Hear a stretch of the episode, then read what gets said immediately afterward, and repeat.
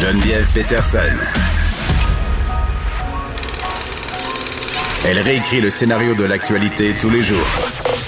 Vous écoutez Geneviève Peterson. Cube Radio.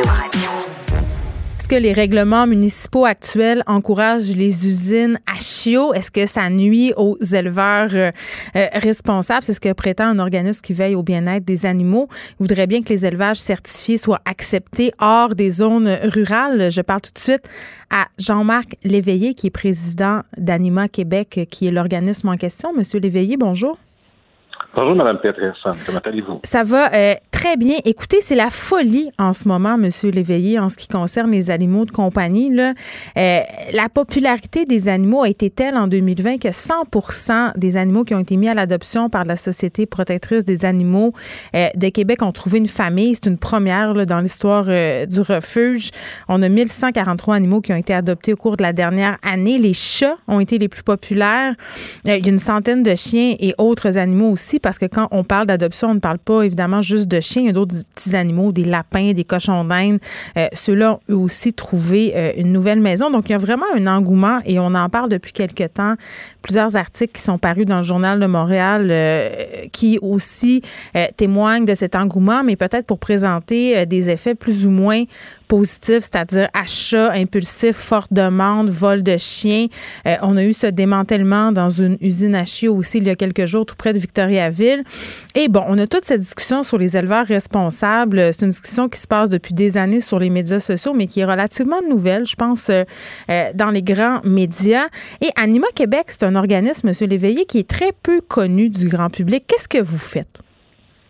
En fin de compte, Anima Québec découle euh, de, découlait du, du MAPAC, à toute fin pratique, qui était un organisme à ce moment-là euh, qui était voué à faire de l'inspection pour le bien-être animalier sur l'ensemble du territoire québécois. Euh, il y a quelques années, environ 6-7 ans, bon, le MAPAC a graduellement remis, en cause peut-être le parti du financement, mais pas l'objectif. Ce qui fait qu'Anima Québec, à l'époque, est devenu un organisme de certification pour les éleveurs. Donc, euh, certificat pour les, pas juste pour les éleveurs, mais les éleveurs de chiens, de chats, les pensions et euh, tout ce qui touche le bien-être animal. Donc, tous les animaux. Tous les animaux. Euh, tous les animaux domestiques dans un premier temps. Donc, je vous dirais, c'est un mandat assez large. Ben oui. et lorsque je suis arrivé à la présidence, le mandat que j'avais était de revoir la certification dans un premier temps hmm. et dans un deuxième temps, voir comment on était pour l'appliquer maintenant. Bon, et, de faire un diagnostic pourquoi on avait de la difficulté avec la certification. Ben oui, OK. Puis là, euh, ça, c'est. Bon, il y a plusieurs affaires là-dedans, mais commençons euh, par le début, M. Léveillé. Là, euh, on a des situations où on a des saisies dans des usines à chiots et quand on est un citoyen et on regarde ça là, on se dit, mais OK, cette personne-là, puis c'est pas seulement le cas de l'usine à dont il est question près de Victoriaville, elle a un permis du MAPAC. Elle a un permis, elle a une certification. Comment ça se fait euh, que de telles choses se passent? À toute fin pratique, le MAPAC, la seule chose qu'ils donnent, c'est pas, ils n'ont pas vérifié le bien-être de l'animal. Le MAPAC, vous avez besoin du permis du MAPAC si vous avez, euh, vous hébergez plus que 15 animaux. C'est ça l'objet. C'est tout simplement ça. C'est comme un permis qui vous permet de garder plus de 15 animaux. Mais est-ce qu'on vérifie quelque chose? Est-ce qu'on vérifie que les animaux ont à manger, ont faim, ont soif, ont chaud, sont stimulés? Qu'est-ce qu'on regarde? Non, il n'y a pas vraiment d'inspection par rapport à ça. C'est plutôt ce que j'appelle euh, au bon vouloir des différentes municipalités qui n'ont pas nécessairement l'expertise non plus pour le faire. Hmm. Et je vous dirais que bon, c'est un peu un fourre-tout dans tout ce qui s'appelle la réglementation municipale présentement qui découle des chiens dangereux. Mais je pourrais vous faire une longue apologie de tout ça. Mm. Mais les chiens dangereux originent justement d'éleveurs qui n'ont pas été euh, éthiques. Euh, les pitbulls, c'est un mélange de races. Ça n'a pas été encadré. Ben, on assiste, on a assisté et on assiste à ce qu'on voit aujourd'hui. Euh, on est en train de refaire les mêmes erreurs avec certaines réglementations municipales mm. parce que on empêche des éleveurs urbains. Il y en a beaucoup plus qu'on peut penser, des éleveurs urbains et des éleveurs très responsables mais on vient de les rendre illégaux à partir du moment où on n'a pas le droit d'avoir plus que trois animaux dans une maison. Ben c'est ça. Il y avait un article justement ce matin dans le journal de Montréal à cet effet-là, Monsieur Léveillé. Et moi, ça me rentre pas dans la tête. Ça me rentre pas dans la tête. Euh, c'est aberrant. On, a vu cet exemple-là. Euh, là, on se retrouve avec des éleveurs qui font bien les choses, euh, qui ont des animaux dont ils s'occupent, des animaux qui sont stimulés, qui choisissent leurs adoptants et qui se font écœurer par les villes parce qu'ils ont plus de deux trois chiens et n'habitent pas en zone rurale. Puis d'un autre côté, on a une personne qui est totalement en lien, en règle pardon, avec la loi qui habite dans une zone agricole et qui peut exploiter, pour ainsi dire, une espèce de, de, ben, d'usine, disons-le. Oui. Tout à fait. Moi, je vous dirais, euh, écoutez, j'ai un cas présentement, là, c'est assez aberrant. J'ai une ville qui poursuit une de nos membres. Euh, poursuivre parce qu'elle avait plus, elle avait des chats, des chats dans une maison, elle en avait six. Et, Grosse euh, affaire. Ça fait au-delà de 15 ans, c'est un projet de retraite qu'ils ont. Et là, elle est poursuivie. Puis la ville, non seulement a refusé d'écouter ce qu'on avait probablement leur proposé comme solution, hmm. mais ils ont même fait une réglementation rétroactive pour s'assurer qu'elle était illégale puis l'obliger à saisir ses animaux ou à déménager. Mais qu'est-ce que ça donne? Ça donne rien à part faire foisonner les usines à chiots. Je veux dire, là, on a la ville de Saint-Lin qui est reconnue, pour ainsi dire, comme étant le paradis des usines à chiots au Québec, qui écarte des éleveurs responsables, des éleveurs qui ont des chiens à leur maison, au lieu de se focuser sur les vrais problèmes. Et pourquoi les villes donne pas ça à un organisme qui connaît son affaire comme Anima Québec? Ben, je vous dirais, euh, on a, moi, j'ai commencé à avoir des, villes qui sont intéressées à nous. J'en ai quelques-unes qui ont demandé nos, programmes de certification. Ouais. J'ai pas besoin d'aller très loin que normalement, Saint-Hyacinthe devrait être la capitale de la protection des animaux et c'est l'une de celles qu'on a le plus de difficultés avec eux présentement. Vous dites ça parce que l'hôpital vétérinaire est là? Ben oui, puis c'est là qu'ils forment, c'est là qu'ils forment les vétérinaires. C'est là qu'ils ont, ah, il y a un peu d'incon... Euh, les, euh, les, élus municipaux mm.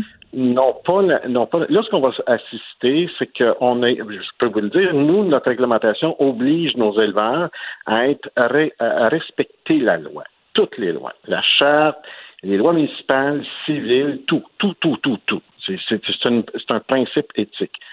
À partir du moment où la ville nous met déjà en défaut on est obligé de prendre acte qu'on est en défaut, mais en même temps, il oblige d'expulsion des animaux dans des situations où même on est en contravention avec la loi P21 du gouvernement, la loi 21 sur la, protection des animaux au Québec. Hmm. Les, villes ne savent pas vraiment. Puis sauf ce qu'on a de la difficulté, c'est pas toutes les villes. Je les mets pas tous dans le même panier. Mais il y a des, il y a des élus qui sont entêtés. Mais le problème qu'on voit là, c'est que j'en ai là qui se font déclarer des éleveurs éthiques responsables qui sont déclarés par des usines de chaud pour les éliminer. Ben oui, c'est sûr, c'est sûr. Puis, puis garde, on, va, on, se comptera pas de peur, Monsieur Léveillé, même au sein des éleveurs, des éleveurs qui élèvent des chiens pure race, qui sont membres du Club canin canadien, vous ne faites pas l'unanimité.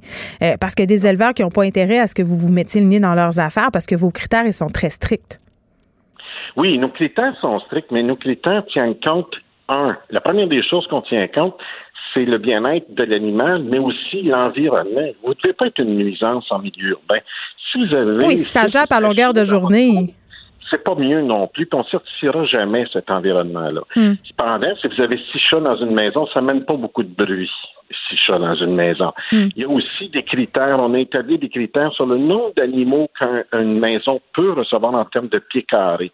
Donc, on a beaucoup de règles strictes. Je comprends que c'est même le Canadien Canadien Club est un peu sur les freins avec nous. Mais ce qu'on leur dit, c'est dans le mieux-être des animaux, mais en même temps, nous, on veut promouvoir pour le public les pour que le public se, puisse se référer à quelque part. Là, présentement, ils se font avoir par Kijiji, par toutes sortes de réseaux.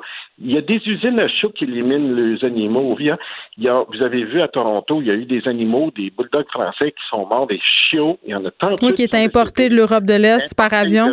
Mhm. Et ça, là, c'est, ça, c'est la pointe de l'iceberg. Et vous savez qu'au Canada puis au Québec, vous pouvez avoir une licence pour importer un animal sauvage ici, puis de le croiser avec un animal domestique sans savoir quelle va être la génétique de tout ça. Mais on a une triste réputation au Québec. On est en quelque sorte le Far West des animaux de compagnie. C'est très différent de la culture anglo-saxonne par rapport à comment on approche le fait d'acheter et de posséder des animaux. Oui, il y a un problème, il y a un problème culturel qui est relié à ça, mais c'est pas insoluble. Il y a, nous, on est. Mais c'est ça, c'est quoi les solutions? Parce que moi, j'ai l'impression qu'on fait des articles depuis une semaine sur le fait que les usines à chaud, ça n'a pas de sens. Que les gens achètent des chiens n'importe où. Euh, qu'il euh, y a des vols d'animaux. Mais qu'est-ce qu'on qu'est-ce qu'on propose? Vous, vous en avez une solution? Nous autres, on a une solution. C'est de ce qu'on propose aux villes, c'est d'avoir une réglementation qui reconnaît qu'un élevage, ça existe. La première des choses, là, au lieu d'être interdit, ça existe et que ça existe, mais en autant qu'on suit une certification émise, exemple, par Anima Québec, et cette certification-là devient la règle. Puis nous, c'est mm. nous qui faisons les audits, même pas les villes qui font les audits. Et si nous autres, un certifié ne respecte pas nos règles, il perd sa certification, il perdrait son permis. Ça serait une façon qui est peu coûteuse, qui est assez facile, qui s'autofinance. Ben c'était ça, c'était ça, M. Lévy, ma prochaine question. Parce qu'au MAPAC, il y a deux inspecteurs pour 800 000 km. Le vous, si on vous donnait ce contrat-là, si les villes du Québec euh, vous donnaient ce contrat de vérifier tout ça, les éleveurs, est-ce que vous auriez les ressources nécessaires pour gérer ça? Tout à fait. On en a déjà des éleveurs, puis euh, je peux vous dire qu'il n'y a aucun éleveur qui veut perdre sa certification. C'est pour eux autres. D'abord, c'est une reconnaissance pour le public. Mais c'est un saut de qualité. Ben oui, c'est un saut de qualité, mais c'est un saut de respect, pas juste de la vie des animaux, mais aussi de la société. Le vivre ensemble, c'est important. Puis on le voit là présentement, la demande qu'il y a au niveau des animaux, c'est pas pour rien. Là. Il y a un bien-être qui est fait auprès des humains, de la part des animaux, dans une situation stressante. C'est pas nouveau, et, mais en même temps, les éleveurs savent comment gérer ça aussi, l'achat émotionnel. Là. Euh, faut s'entendre que quand quelqu'un achète un animal sur un coup de tête, qui s'en va quelque part, qui ne connaît pas si l'animal a été socialisé, ben, si l'animal n'a pas été bien socialisé, on va le retrouver en refuge dans deux, trois ans. C'est pour ça qu'il y a des listes d'attente pour nous permettre aussi de se poser des questions et d'avoir une réflexion. Euh, sauf qu'à un moment donné, on se frappe au problème de l'offre et de la demande. Puis ça, euh, à chaque fois qu'on parle d'achat éthique, d'éleveurs responsables, bien, force est d'admettre que les éleveurs éthiques, les éleveurs responsables ne sont pas capables de suffire à la demande pour des raisons euh, justement éthiques, parce qu'on fait pas faire huit portées à une chienne par année, ça se peut juste pas. Puis à un moment donné, il y a une limite. Donc ça aussi, c'est un problème. Qu'est-ce qu'on fait avec ça? C'est parce qu'une des premières des choses, il existe 6 000 éleveurs.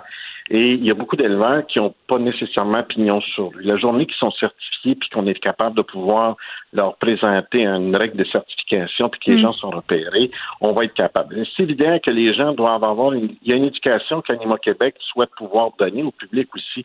C'est exemple quand vous voulez euh, vous rester dans un condo euh, c'est peut-être pas la bonne histoire d'avoir un labrador dans un condo. Là. Ni d'en faire l'élevage.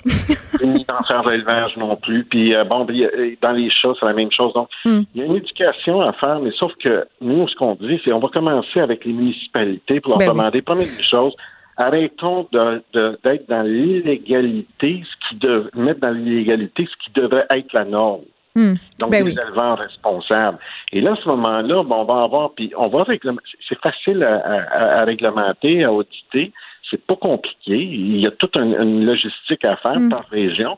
Mais c'est pas ça qui est la fin du monde. C'est l'illégalité qui est la fin du monde. Ben oui, puis je vous entends bien. Ben écoutez, euh, moi j'ai essayé de parler avec la ville de Saint-Lille. On n'a pas encore de réponse euh, de leur part, mais j'espère vraiment pouvoir leur reparler euh, dans les prochains jours parce que c'est un non-sens pour moi. Puis je peux pas croire qu'on peut pas tous et toutes ramer dans le même sens pour que les gens puissent acheter des chiens entre guillemets en sécurité, que les animaux de compagnie soient pas les victimes de l'espèce de cupidité humaine puis de la roue de consommation. Là, parce que des histoires comme on a vu dans l'usine à chaud près de Victoriaville ça ne devrait plus ah. exister. Jean-Marc Léveillé, merci. Oui, parce qu'il y en a bien d'autres, M. Léveillé, qui est président d'Anima Québec. Merci de nous avoir parlé.